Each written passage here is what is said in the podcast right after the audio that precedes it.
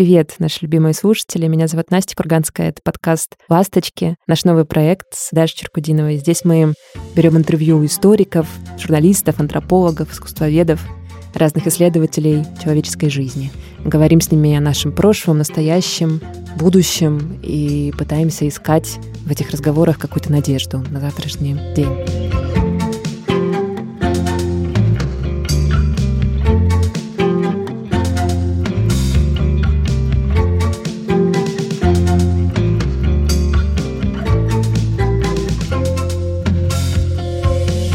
Сегодня к нам с Дашей в гости пришла Надежда Плунгян, кандидат искусствоведения, историк искусства, независимый куратор и приглашенный преподаватель Высшей школы экономики. Недавно у Надежды в издательстве музея «Гараж» вышла новая книга. Она называется «Рождение советской женщины. Работница, крестьянка, летчица, бывшая и другие в искусстве 1917-1939 годов». Мы с Дашей, моей соведущей, читали эту книгу для одного из эпизодов другого нашего подкаста «Советские дивы». Может быть, вы его видели или слышали. В «Советских дивах» мы обсуждаем биографии выдающихся советских женщин. И вот книжка Надежды Плунгян нам подарила как раз историю такой интересной художницы Софьи Дымшиц-Толстой. Послушайте или посмотрите этот подкаст тоже, он очень любопытный. Нам захотелось позвать Надежду Плунгян на большой разговор о советской женщине, которую она изучает. О том, что мы, современные женщины от нее унаследовали, в каких отношениях эта советская женщина была с советским обществом, и что происходит с нами и с нашим обществом сейчас. Даша поговорила с Надеждой об этом и не только об этом. Если вам понравится этот выпуск, если вам нравятся другие наши подкасты, Норм, Советские дивы, любые другие, пожалуйста, поддержите нас на Boosty или на Патреоне. Patreon удобен для обладателей нероссийских карт, а Boosty для обладателей карт российских. Ссылки мы оставим в описании этого эпизода. Спасибо, что включили ласточек. Давайте слушать разговор Надежды и Даши. Я очень рада, что вы пришли. Спасибо большое за приглашение, за интерес. С большим удовольствием читала книжку вашу.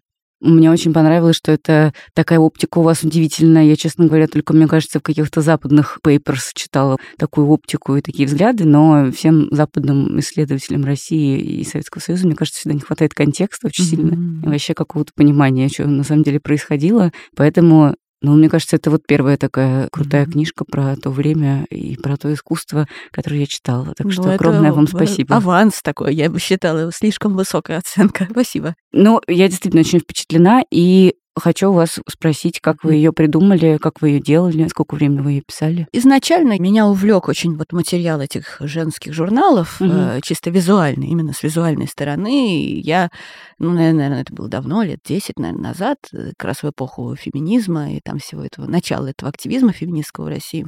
И я пыталась разной аудитории об этом рассказывать, об этом материале. Угу. И в конце концов хотела его опробировать в искусствоведческом поле, потому что я работала в Институте искусствознания, и вот у меня был план такой книги, монографии.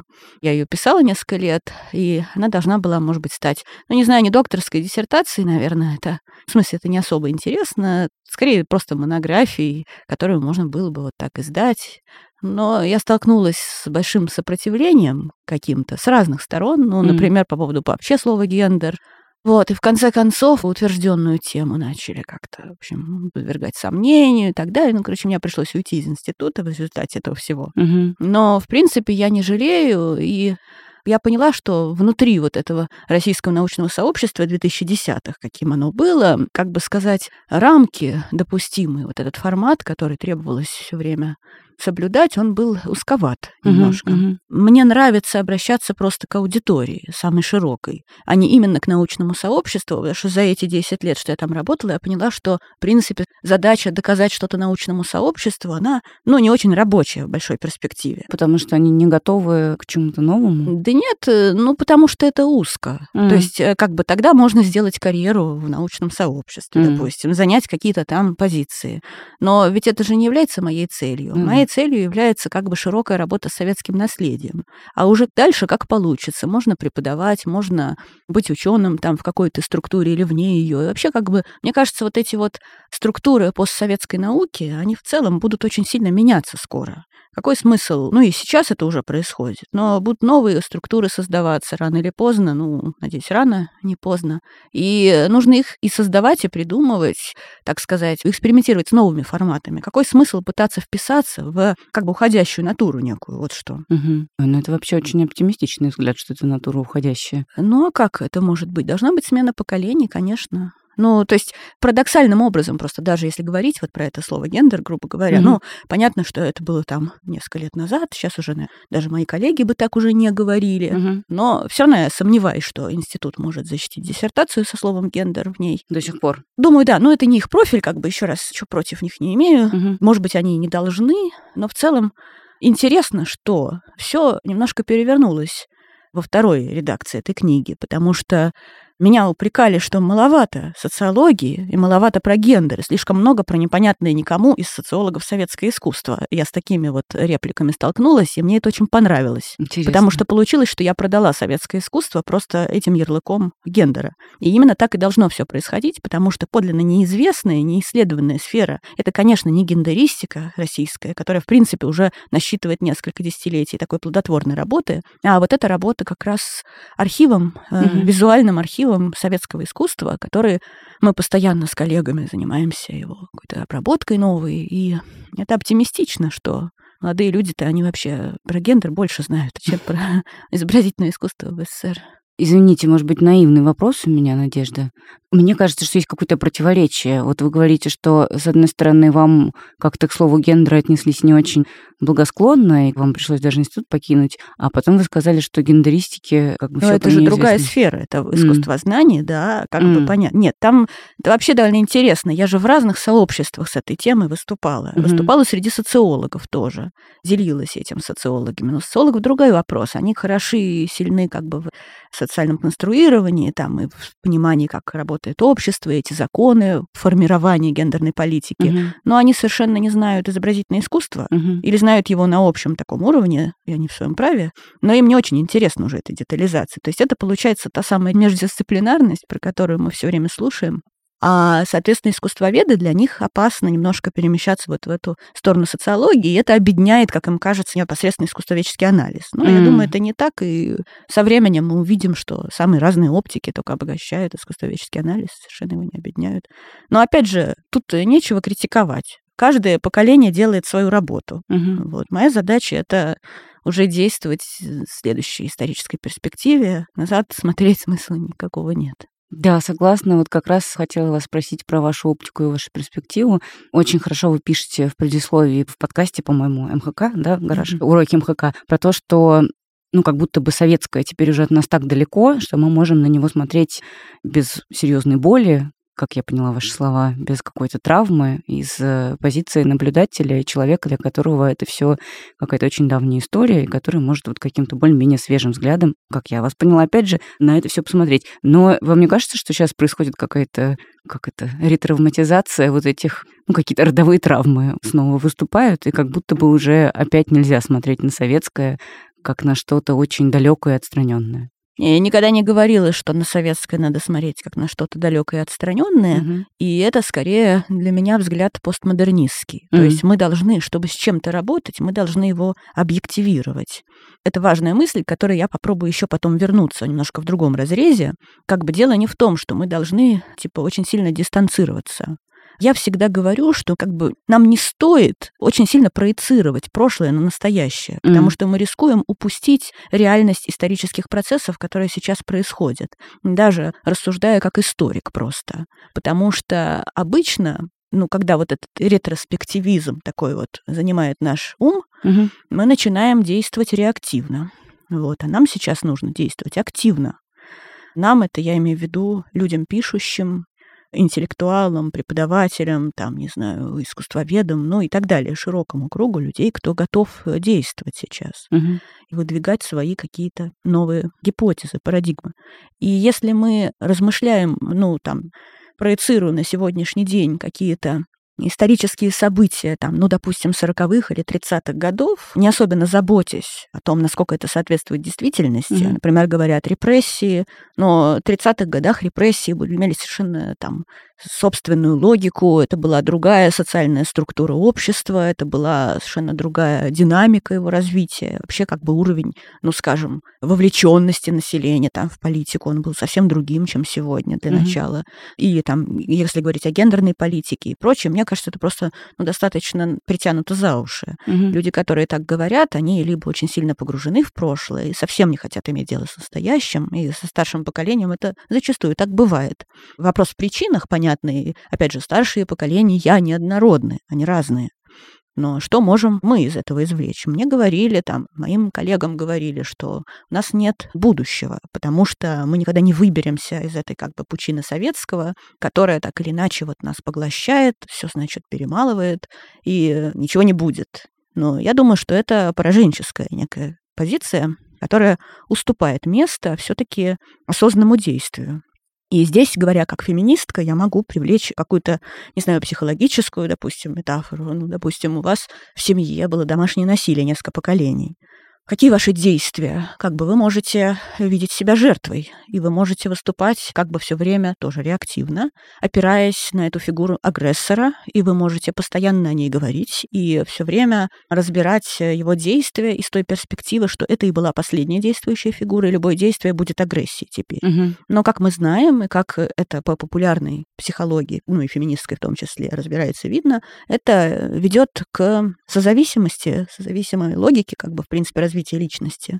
Я думаю, этот этап можно завершить в отношении к нашей истории и к искусству России там, и Советского Союза, прекратить воспринимать его реактивно, прекратить воспринимать его как некий негативный или позитивный ярлык такой, который приклеивается просто механически зачастую на те или иные памятники, потому что это памятники, это источники, это архив, и воспринять этот архив в своей полноте, потому что то, что называется, ну, это действительно наше наследие, архив, который мы обязаны принять и мы обязаны работать со своим будущим, принимая прошлое. Угу. И это касается таких задач, как, например, формирование музейных экспозиций в стране, потому что, безусловно, мы не можем комплектовать экспозиции, исходя из того, что у нас половина наследия очень плохая, а половина очень хорошая, но никому не нужна. Потому что именно это очень часто и слышим от галеристов, искусствоведов, специалистов и так далее. Эти художники забытые, они чрезвычайно незначительны, все равно они никому не нужны. Вы, конечно, занимаетесь, но это, честно говоря, капля в море. А вот это ужасный там тоталитаризм и все, что там создавали художники, работавшие на власть, это, так сказать, портретирование вождей и без всяких исключений. Но так подходить нельзя к архиву. Угу. Нужно подходить очень дифференцированно, разнообразно. Не надо ничего вычеркивать, но и не надо как бы ставить политику на первое место перед художественными процессами тоже, как мне кажется. Ну и второе, наверное, тоже есть такой скепсис к этому ретроспективизму, потому что долгое время наука, ну, в том числе искусствоведение, исходила из той логики, что нужно как бы очень сильно демонтировать этот советский каркас. Угу. Демонтировать в пользу чего-то другого пользу чего? В пользу как бы некой западной как бы парадигмы вроде, но при этом сравнивать серьезно советские процессы с западными мы не можем, потому что, ну, типа, советские так сильно ниже стоят. На самом деле, я считаю, что существует единый модернизм во всем мире, существует 20 век, чьи законы, как бы, ну, они одинаковые в принципе, для всех этих стран, понятно, у стран разный уровень развития, разное там, не знаю, население, mm-hmm. разные социальные всякие парадигмы, но, тем не менее, модернистские процессы, есть модернистские процессы, это большой стиль, если я говорю как искусствовед. Mm-hmm. Ну и как историк тоже могу сказать, что существует эта модернистская политическая программа, которую все страны разрабатывали по-разному, и сейчас мы можем на это смотреть уже как на Наполеона более-менее, в принципе. Мне кажется, так и нужно.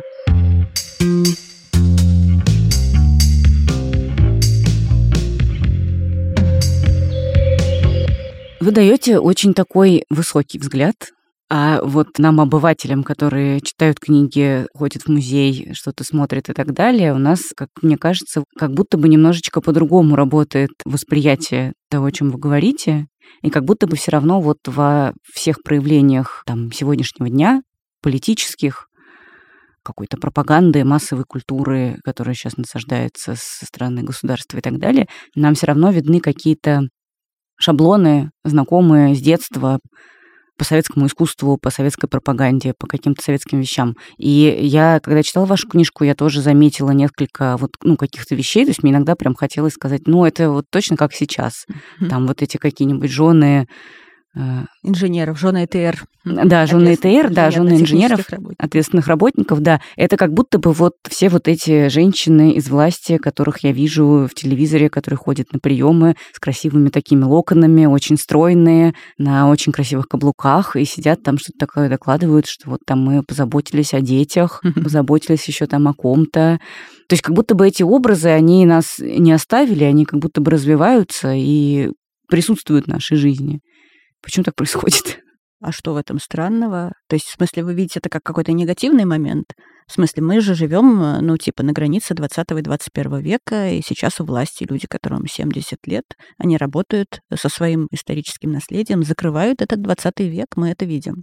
Но другой вопрос, как он закрывается. Угу. И я думаю, он закрывается так, что, ну, я это говорила где-то, на всякий случай еще раз скажу, что когда человек умирает, то перед его взглядом проносятся все события его жизни. Mm. Так же происходит, как мне кажется, и со столетием. Mm-hmm. Это интересно, что этот постмодернизм, который шел десятилетиями, казалось, никогда не кончится, сейчас он вступает в свою какую-то завершающую фазу, и как будто бы в очень убыстренной съемке перед нами мелькают самые главные страхи 20 века, чтобы мы запомнили эти элементы. Mm-hmm. Ядерная война, раскол мира, социализм и капитализм, Америка и так далее. Вот это все, это даже интересно, что сейчас многие вот увлеклись опять советским плакатом 70-х годов, пропагандистским. Даже открыть любую газету 75-го года, это такое узнавание происходит, потому что мы как будто вернулись к риторике холодной войны, Абсолютно. причем по обе стороны границы. Угу. Это так. И это не только России касается совершенно, но для чего это происходит? Именно тоже говоря как историк.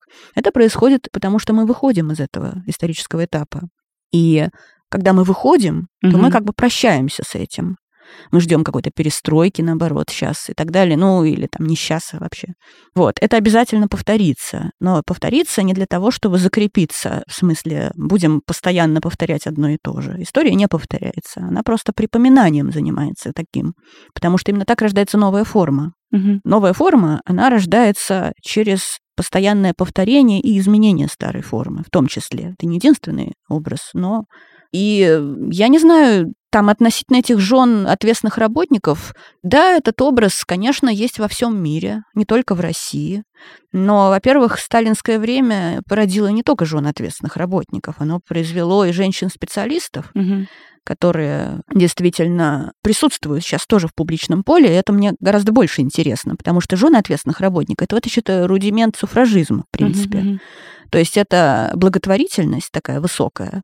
Она есть на Западе тоже самое. Здесь я, кстати, помню, что впервые вот так открыто некая новейшая парадигма, что вот есть и первая леди, которая занимается какими-то, значит, благотворительными проектами. Она именно женщина, прежде всего. Вот я помню, был такой феминистский номер журнала «Афиша». Угу. Это было там в конце нулевых, начале десятых. И там была Юлия Навальная да, на обложке. Помню, да, в такой красивой синей Абсолютно, шубе. в да. шубе, и там открываешь, и там все феминистки наряжены в какие-то супердорогие платья. Это меня очень сильно шокировало. Я думаю, ничего себе. Да, но это был такой прикол, да, мне кажется. Да, путинские вот эти вот гранд-дамы, они немножко по-другому выглядят. Они больше выглядят как вот героини журнала «Советская женщина» послевоенного. Но есть и, так сказать, специалистки среди них. В этом журнале афиши меня как бы расстроило как раз снижение специалитета в каком-то смысле. Вот это. Но мне кажется, это как раз уйдет. Я mm-hmm. думаю, что будет как раз наше поколение. Мы, конечно, прежде всего вот э, себя мыслим как именно фигура специалитета какого-то, я думаю. Угу. Нет, ну, конечно, надо смотреть в будущее в любом случае. Я думаю, что это безальтернативно. Безотносительно того, насколько сгущаться будут внешнеполитические тучи всякие разные, Другого выхода нет, особенно живя в России, конечно. Нужно заниматься своей работой, и нужно очень внимательно относиться к тому, чтобы эти парадигмы формировать. Вот, и что нужен некий большой синтез, нужно определение своей зоны ответственности в этом во всем. Угу. Ну, вот это навязанный стыд, навязанная вина, это все должно остаться в нулевых годах абсолютно. И это не наши эмоции, это эмоции старшего поколения. Это эмоции тех, кто там вот э, в нулевых в каком-то смысле оказался ну, в центре внимания, и там вот что это было культура нулевых, при которой мы жили абсолютно mm. бессодержательное, стагнационное, так сказать. Ну, на мой взгляд, лично. В 90-х что-то обещали, в нулевых все остановилось, в десятых, с одной стороны, что-то начало развиваться, а с другой опять все равно критика это бесконечная, что ничего нового не должно быть. Но, слава богу, это уходит. Не потому, что исторический фонд становится лучше, а потому что, ну, просто нам нужно уже действовать и как-то высказываться. В этом смысле мне кажется интересным, что, так сказать, опыт этих женщин, вот которых я описываю, он в этом смысле несколько похож на наш, угу. потому что они что-то делали впервые.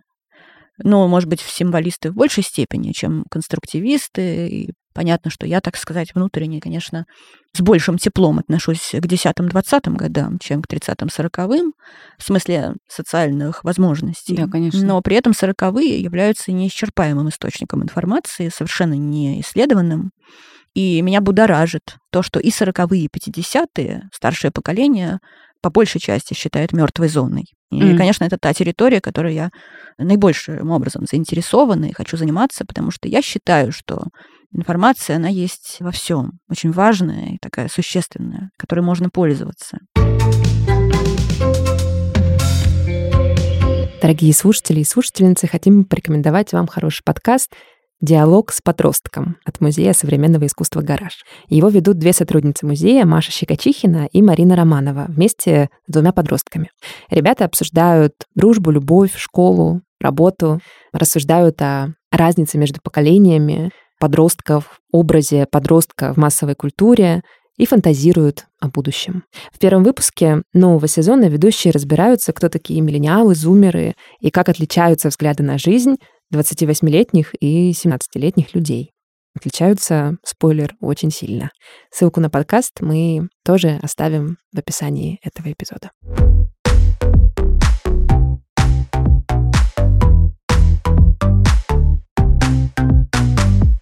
Всем привет! Это второй сезон подкаста «Музея Гараж. Диалог с подростком», который продолжаем вести мы, сотрудница Музея Гараж. Я Марина Романова. И я Маша Щекочихина. А еще к нам присоединились Настя Марнова и Илья Кулиш, участники программы «Гараж Тинс». Во втором сезоне мы переходим от разговоров со специалистами и родителями подростков к разговорам с самими подростками, которые будут нашими сведущими. Привет, меня зовут Настя, мне 16 лет. Этот сезон подкаста мы пишем в первую очередь для подростков, их родителей, учителей и всех, кто хочет разобраться в своих отношениях с нами. Привет, меня зовут Илья, мне тоже 16. Всего будет пять выпусков, в которых мы обсудим разные сложности и проблемы, с которыми сталкиваются современные подростки. И, конечно, подумаем над решением этих самых проблем. Слушайте подкаст на всех подкаст-платформах, рассказывайте о нас друзьям и коллегам и не забывайте разговаривать с подростками. Пока!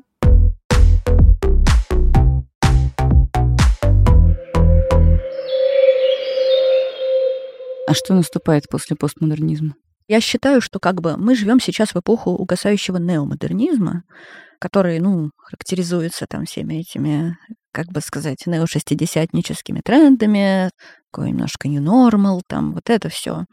После постмодернизма будет новый большой синтетический этап. Угу. Этап формирования большого стиля и нового стиля эпохи. Это будет этап предложений и максимального роста и развития, которое легче всего осуществить в зоне неизвестного. И мне кажется, как раз в этом смысле, ну, я рада, что я нахожусь сейчас именно в России, потому что я понимаю, что я не хочу ничему учиться уже на Западе. Не в смысле, что я против Запада, а в смысле того, что я исчерпала вот этот потенциал как бы студента угу. для себя. И я не хочу вписываться в бюрократию многослойную университетов, в которых я получу очень низкие позиции в любом случае, кем бы я там ни была. Мне хотелось бы стать автором. И вот эта позиция автора, она возможна в ситуации максимальной неизвестности, максимального кризиса. Угу. И это не только я так думаю, а очень многие мои коллеги и друзья, они это ощутили, такой потенциал. Потенциал этот, он связан с чем? Что бояться больше нечего. Все самое страшное, о чем нас предупреждали, произошло. Хорошо, вот у нас произошел полный разрыв с западной наукой, допустим. Меня никогда никуда не пригласят, но я поездила там, я была вообще во всем мире фактически, наверное, за эти годы я успела поездить, почитать лекции, там еще что-то. Угу. Хорошо, меня никуда больше не пригласят. Или как мне сказали старшие коллеги, что ваши выставки никогда не окажутся в галерее Тейт.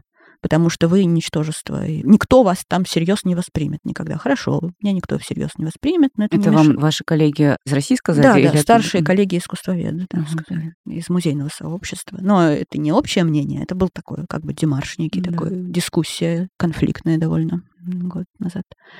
Может быть и так. Но, во-первых, тут что важно? Важно то, что и университет, и галерея Тейт, и любые другие крупнейшие музеи мира — это всего лишь учреждения. И вот это слово «институции», которое так модно было, его все упоминают, это учреждение, институция. Учреждение — это всего лишь инструмент. Это не самодостаточное пространство, вокруг которого надо выстраивать свою жизнь. Все наоборот. Мгм. Это учреждению нужен специалист. Это институту, университету, музею нужен специалист, как воздух. И чем больше будет этих специалистов, тем быстрее и динамичнее будет меняться эта сфера. Не издательство впереди автора, только автор. Только Достоевский, который решил написать роман, и тогда этот роман был издан, и почему-то он выстрелил. Вот так. Не издательство заказало Достоевскому.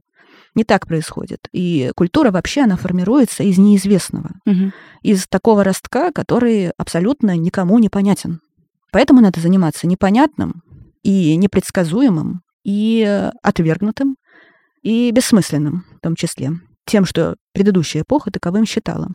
Если же мы будем постоянно бояться, что контуры знакомого мира разрушаются, и мы не можем встроиться в это на предсказуемых основаниях, то у нас нет шансов, в принципе, стать кем-то более сложным, Мгм. чем нормативное пространство вокруг нас. Мгм. Ну, понятно, люди всегда будут жить по правилам, и это нормально, но если ты хочешь стать человеком, который какие-то новые тезисы предлагает, а это необходимо, то нужно привыкнуть к нестабильности. Вот, и относиться к этому спокойно. Потому что нестабильность — это свойство любого авторства, в принципе. Авторство — это некий первый шаг. Ну, кстати, ваши героини совершали очень много первых шагов, но мало ли из них кто действительно остался в истории и вот какой значительный путь прошел для нас, для потомков, для людей, которые про них что-то узнают из вашей книжки впервые. В каком смысле значительный путь? Они недостаточно известны? Да, мы не знаем про них ничего. Ну, а вы вообще про советское искусство много знаете? Нет, не очень много. Ну, вот в этом дело. Мгм. Тут вопрос, мне кажется, даже не гендерный. Мгм. То есть он гендерный, конечно, но тогда он гендерный во всем мире. То есть какой-нибудь там, не знаю, знаете ли вы Керт Овербек, например? Ну, вот это фигура новой вещественности в Германии. Мгм. Новая вещественность. Знаете ли вы много про это? А знаете ли вы про английское искусство 30-х годов? Вообще, наверное, ничего не знаете. Ну, хорошо, возьмем мужчин. Вот Стэнли Спенсер, крупнейший художник. Ну, про него вышла одна там книжка несколько лет назад. Ну и что, стал он известным в России? Ну, нет. Ну, это недавнее прошлое. Мгм. Возьмем более крупные фигуры, так называемый русский авангард. Ну хорошо, вот Павел Филонов. Но вы можете как бы без э, запинки там рассказать биографию Павла Филонова или там, не знаю, кого-нибудь. Понимаете? То есть это вопрос просто работы с прошлым, с наследием. И там, понятно, есть более крупные имена, более мелкие. Но 30-е, 40-е, 50-е — это совсем недавнее прошлое, которое нуждается в анализе историческом, психологическом. И, конечно, анализ с точки зрения истории семьи, он тоже очень важен. Мгм. То есть люди должны себя уметь описать. И что касается художниц, да, они будут тоже увидены иначе. Процесс этот музейный, процесс книжный. Будут постепенно появляться новые и новые монографии. Будет не две выставки в год, там четыре таких концептуальных крупных, ну, а больше. Мгм. Так или иначе, которые вот будут как-то предлагать разные оптики, разные взгляды на этот советский архив. Было довольно много художниц советских, которые прозвучали, вообще говоря. Но для кого? Мы немножко вынуждены заново все это писать. Все, что гремело в 90-х. Например, вот художница Надежда Удальцова. Она Мгм. была как бы, ну, такой, вот сначала ее амазонка русского авангарда, потом она вот э, жена художника Александра Древина. Такая очень интересная сама по себе как живописец и как такой мыслитель. Были изданы ее дневники. Ну, а сейчас как бы вот она, насколько она известна. Вот была Наталья Гончарова, ну, ее там сейчас все-таки приподняли, там сделали огромную персональную выставку там и прочее. Ну, можно это бесконечно делать, это некий процесс, но я бы считала неизвестности даже отдельных лиц, а комплексного понимания Мгм. того, чем были 30-е, 40-е, 50-е годы в искусстве и культуре. В первую очередь, ну, раз это наша тема, но и в других областях, конечно, тоже. Ну, Очень грустно было читать про то, как э, многие героини вашей книге вынуждены были бросить свое искусство, работать в стол, заниматься достаточно примитивной, как мне кажется, для них работой. Как многие из них писали какие-то письма, совершенно унижающие их, мне кажется, профессиональное достоинство, с просьбами там, повысить пенсию и так далее. И мне интересно, насколько здесь много гендерного, или это просто советская такая история? Ну, да, конечно, это и гендерное, и советское. Вы, наверное, про Дымшиц Толстую Да, имеете да. в виду, что Мгм. ее письма. Ну, Дымшиц Толстая была революционеркой, такой яркой фигурой 20-х. Конечно, она оказалась не удел, но, Мгм. слава богу, она осталась жива, потому что был репрессирован ее муж немец, как раз приехавший как немец-коммунист в Советский Союз. И, э, возможно, она уже там попала в этот разряд, так сказать, жен врагов народа, при этом Мгм. она там все-таки не была репрессирована сама, кроме того, что она была исключена из Союза. Да, очень э, сложные, тяжелые судьбы у многих, безусловно. Но и у мужчин, и у женщин это так. Есть ли здесь как бы гендерная какая дифференциация? Да я думаю, что нет, на Мгм. самом деле. Мгм. Другой вопрос, что просто про судьбы художниц известно меньше чисто вот из-за этого неравенства, но это со временем изменится, потому что просто весь этот архив нуждается в равномерном изучении.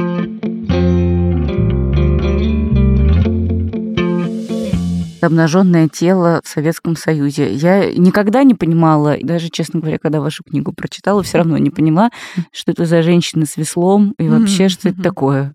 Как это возникло, почему это так пронеслось и куда-то исчезло. Что это вообще?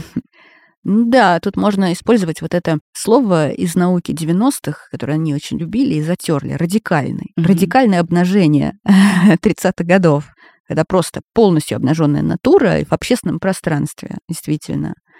Может быть, оно уместно здесь. А потом это все начало изменяться. Я это вижу так, что был создан новый субъект. Этот новый субъект, он как бы родился. Родился, и вот он, как Венера, вот она, так называется книга «Рождение советской женщины».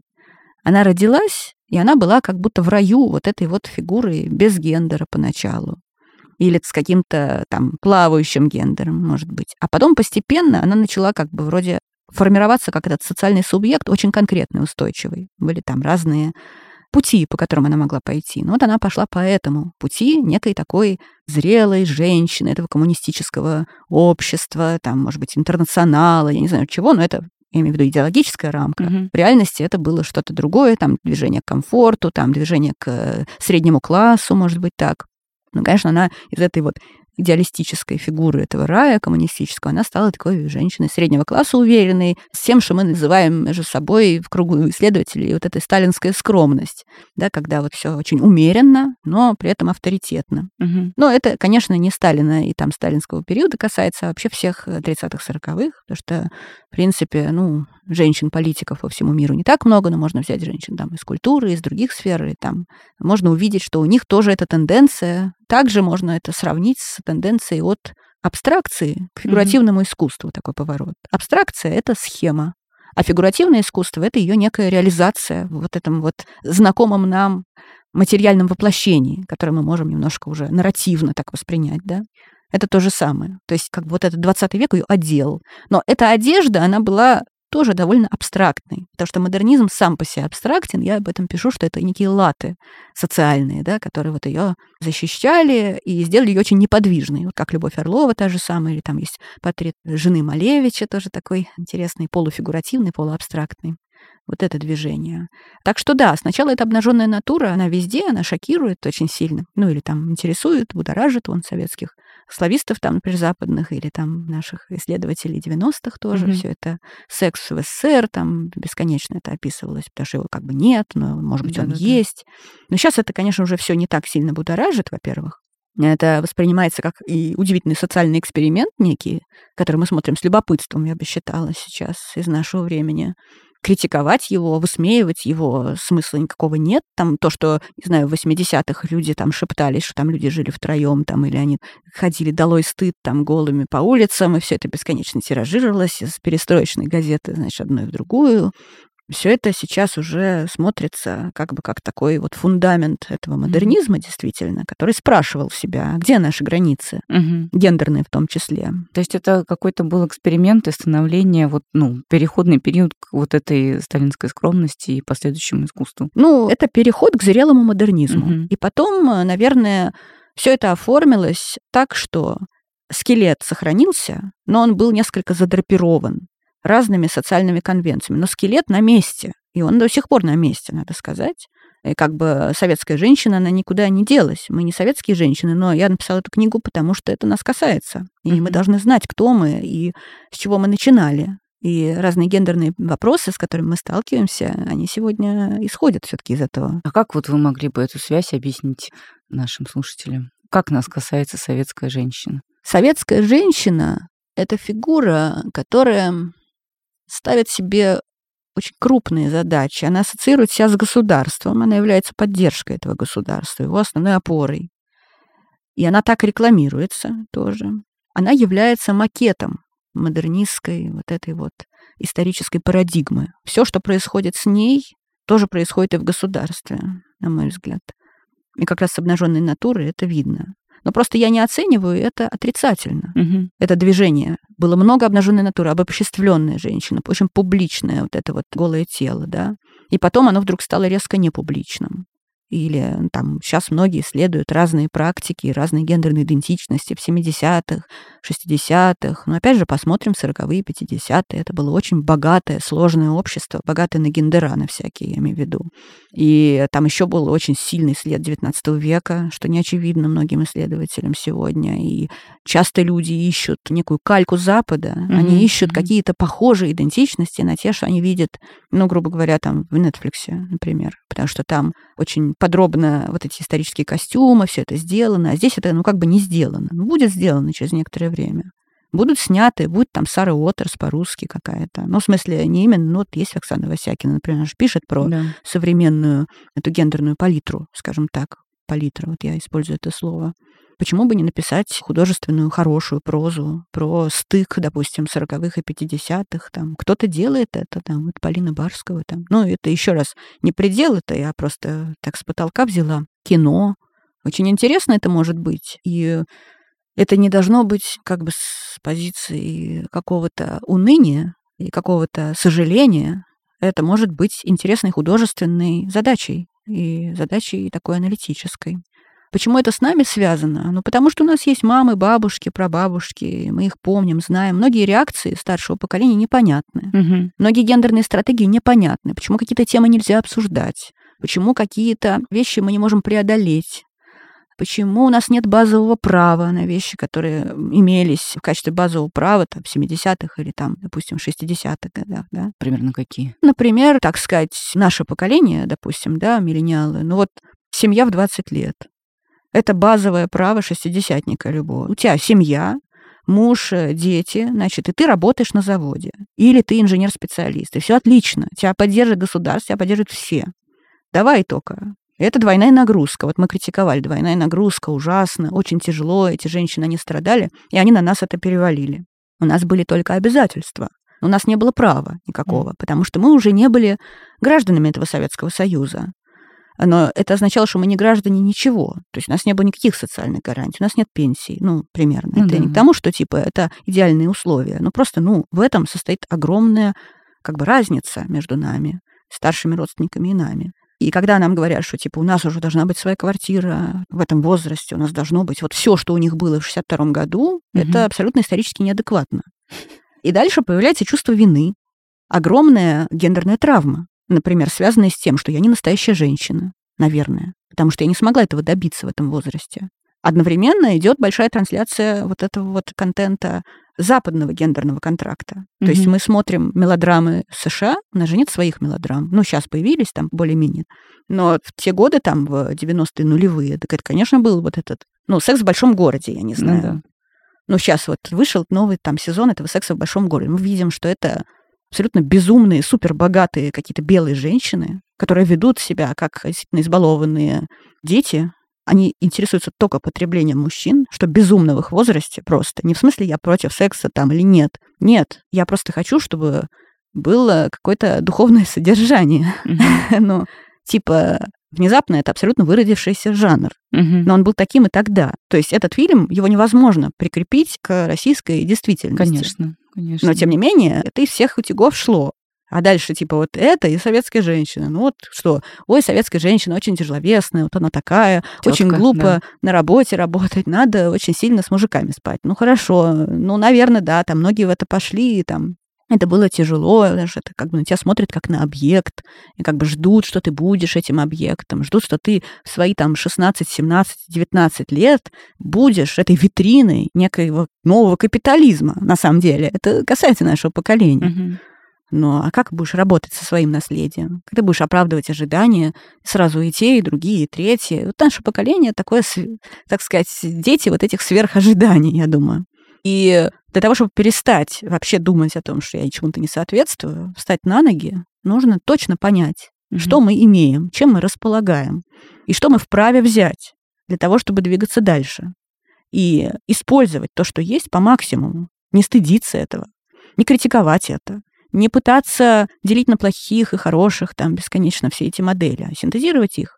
Вот так я думаю. Наше государство как будто бы тоже повторяет вот эти паттерны, как вело себя государство советское с женщинами, и как будто бы такими же способами используют женскую фигуру, что вот ты можешь быть вот этой женой уважаемого человека или какой-то благотворительницы, а может быть просто очень красивым, внимательным слушателем, который сидит и, значит, вот э, внимает, как вот э, Путин ездил на встречу со стюардессами, что-то там им рассказывал про фронт, там про какие-то успехи. Я уже даже не помню, что он там им рассказывал, просто какое-то безумное было собрание. Да-да-да-да, я помню, я смотрела это тоже, да, это было интересно с точки зрения как раз 30-х годов, но это и есть тот случай, когда вот нужно внимательно смотреть, что происходит, и видеть все контексты, мне кажется, потому что, значит, во-первых, важно, что это было. То есть, что это было за событие. Все написали, что это встреча со стюардессами, но это не так. Это была встреча с женщинами летного состава. Там были пилоты, Ага, женщины, ага, и она интересно. предварялась встречей там Путина с женщиной-пилотом, которая показывала ему, как управляется сухой суперджет. Ну, просто Ничего я помню, себе, что я это смотрела... ускользнуло от меня. Это да. факт, да. Но дальше, конечно, на встрече, которую нам показали в эфире, этого ничего не было. Мгм. Вот эти вот постсоветские как бы, власти, они делают, в принципе, такие шаги. И фигура женщины-специалиста, она появляется в эфире. Другой вопрос. Здесь это некий цветник женщин безмолвных, но они же в форме при этом. Мгм. Вот что интересно. Действительно, это отсылка к 35-му, там, не знаю, 37-му году, безусловно. Но также эта отсылка, она не жесткая, а мягкая, потому что это образовательная структура где, ну, как бы готовят этих пилотов, и это некий такой пас, ну, чисто если анализировать это так с точки зрения, да, полит э, вот этого всего контекста, политического пиара, да, может быть, у него есть определенная задача, что типа, да, женщины могут быть пилотами. Ну, все же тут боролись, чтобы женщины управляли железнодорожными поездами, мгм. метро, там вот это все.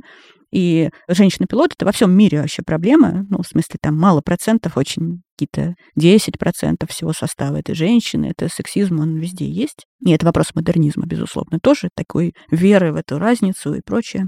В этом смысле это достаточно такой симпатичный выбор, Мгм. но он, э, безусловно, грозно отсылает к этой женской массе, которая является электоратом, там, и они являются при этом еще и воинами. То есть это бигендерный субъект и даже маскулинный, в общем-то, субъект, очень даже.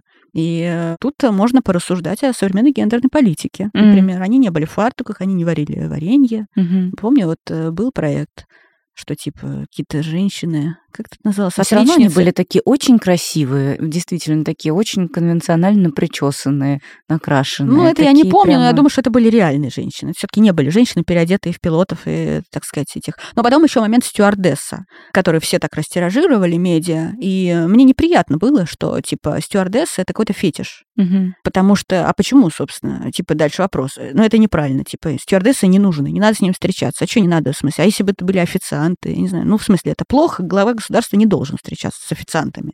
Должны встречаться с более, ну, там можно много чего тут описать, но, типа, ну, это популистская встреча Мгм, такая. Ну, это мгм. просто вот, да, это некие начинающие специалисты разного профиля, да, почему нет? Можно любого другого главу государства подставить сюда, мне кажется. Но в этом внимании к официантам я слышу сексизм нулевых. Когда были эти рекламы, ну, все это мы помним прекрасно. Да-да-да-да-да. Вот, это было, да. И как раз это именно тема. Ты не можешь быть стюардессой. А почему я не могу быть стюардессой? Это очень интересная, опасная профессия, между прочим. Опасная, военная фактически, такая полувоенная профессия. Интересно.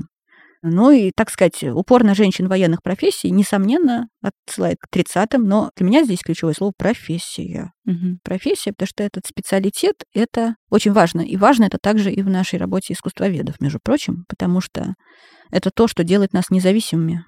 Тоже, если говорить о советской женщине, то любопытно, что, да, советская женщина — это женщина-специалист, которая прежде всего специалист, а потом женщина. то, что мы унаследовали с кровью и потом Мгм. и ужасом. При этом в этом есть какая-то бодрость. И если про нашу сферу вот эту искусствоведческую говорить, да вот Ирина Антонова, наш хрестоматийный пример, столетний директор, да, который специалист, устойчивый там и прочие, все э, там супер растиражированный кумир миллионов там и каких-то интеллигенций. В чем суть дела? Да в советской женщине, конечно. Конечно. Я читала вот эту книжку, Мгм. почему как-то при, Секс при лучше. социализме Да-да. секс, лучше. Я не да. читала, к сожалению. Я все хочу прочесть, но не успела пока. Но она тоже, конечно, вот со всеми вот этими... Но это сарказм или он действительно лучше? Что Но там, сказать там автор? просто полное, мне кажется, непонимание контекста. То есть там просто, как у многих западных э, исследователей, исследовательниц, полная иллюзия того, что Мгм. феминизм был супер, и у женщин были все права, и все было здорово. В Советском Союзе? Да. Ну, и- оптимистично. Ну, у женщин нигде не было всех прав. Я просто не думаю, что они при социализме были сильнее угнетены, чем на Западе. Вот и все. Даже наоборот, я думаю, социализм он дал этот специалитет, в принципе. Мгм. Вообще я не против социализма абсолютно. Тут для меня просто вопрос, что я не являюсь этой неолевой, наверное, или евролевой, вот как-то так. То есть я никогда не принадлежала к никаким левым субкультурам, я феминистка, действительно, но феминизм, он э, предполагает для меня лично, я это так вижу, что существуют разные социальные группы. И все они важны, эти группы. И пусть это будут там вот эти женщины в Госдуме, и пусть это будут эти 20-летние какие-нибудь феминистки, и пусть это будут там какие-нибудь преподавательницы 60 лет, которые там, наоборот, очень скептичные, или там это будут там бабушки, или это прабабушки и так далее. Это все очень интересный такой континуум этих гендеров, которые бесконечно меняются, но надо с ними со всеми работать. То же касается изобразительного искусства. Есть масса идентичностей внутри истории искусства. Не надо ими пренебрегать, не надо пытаться это все под одну гребенку причесать. Надо уметь это описать. Когда все это описываешь, то создается действительно новое какое-то ощущение перспективы будущего, потому что это больше на нас не давит. Мгм. Ну да, многие идеализируют Советский Союз. Наверное, у них есть свои основания для этого. Может, им плохо живется. Не знаю. И здесь тоже идеализируют. Мне кажется, нам нужно что-то третье. Нам не нужен Советский Союз уже. Будет какая-то другая система. Но отбрасывать 20 век, который был результатом революции, а революция — это огромный слом ну, при участии этих крестьян, э, при участии рабочих, там, разных классов, интеллигенции. Ее невозможно выбросить, она должна остаться со всеми своими частями. Она будет фундаментом, конечно, России в следующем веке. Это был подкаст «Ласточки». Меня зовут Настя Курганская, а с Надеждой Пунгиан говорила моя любимая соведущая Даша Черкудинова. Слушайте нас снова через две недели. Все будет хорошо. Пока.